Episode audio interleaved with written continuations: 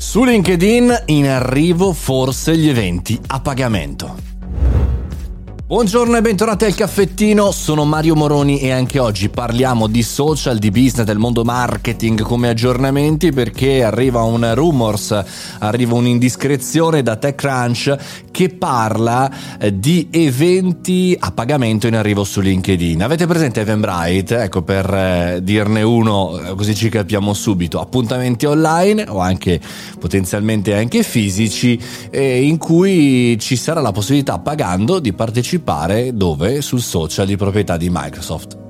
Dopo il flop clamoroso e tra l'altro abbastanza aspettato delle stories su LinkedIn, che tra l'altro verranno tolte a breve piano piano, eh, LinkedIn sta cercando alternative. Chiaramente quella degli eventi online è stato un trend che ha fatto la fortuna di tante startup, tra cui anche per esempio StreamYard, è diventata una piattaforma per streamare multipiattaforma anche su LinkedIn e però chiaramente ci sono delle situazioni che come sappiamo rimangono e quindi eventi online, appuntamenti online.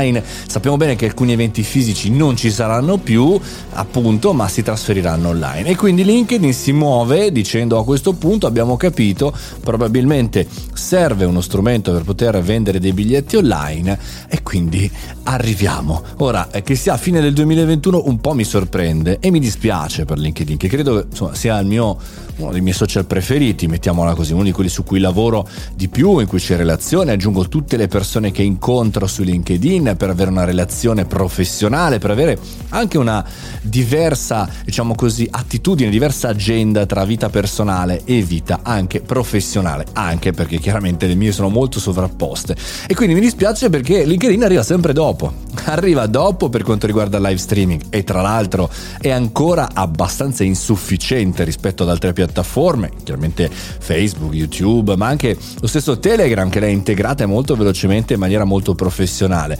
È indietro sugli eventi, i gruppi funzionano ma potrebbero funzionare meglio. Non si capisce ancora la strategia di Microsoft da quando ha acquisito LinkedIn. Anche in questo caso strizza l'occhio all'acquisizione potenzialmente copiata da, da Eventbrite, però non si capisce bene da che punto eh, si partirà con questa tipologia di attività, né se si fermeranno solamente gli eventi online o se diventeranno un clone di ticketing.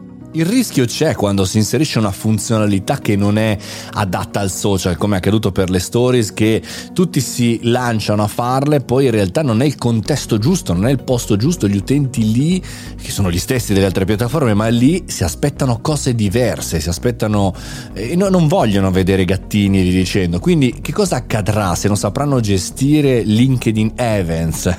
Mettiamo così. Cioè, se questa cosa non funzionerà, avremo quintali di spam di notifiche di persone che ci invitano ad eventi a cui non ci interessa assolutamente partecipare? Beh, è una bella sfida per LinkedIn. Staremo a vedere quello che succederà e chiaramente io vi aggiornerò qui sul caffettino. E l'idea viene anche a me di fare un evento, devo dire la verità, sono sincero, ma non online, fisico. Cosa ne dite? Scrivetemelo nel mio canale Telegram Mario Moroni Canale, collegandovi anche al gruppo e anche sul mio LinkedIn, appunto. Mario Moroni, aggiungetemi, commentiamoci e stiamo insieme. Noi ci sentiamo come sempre domani, qui al caffettino.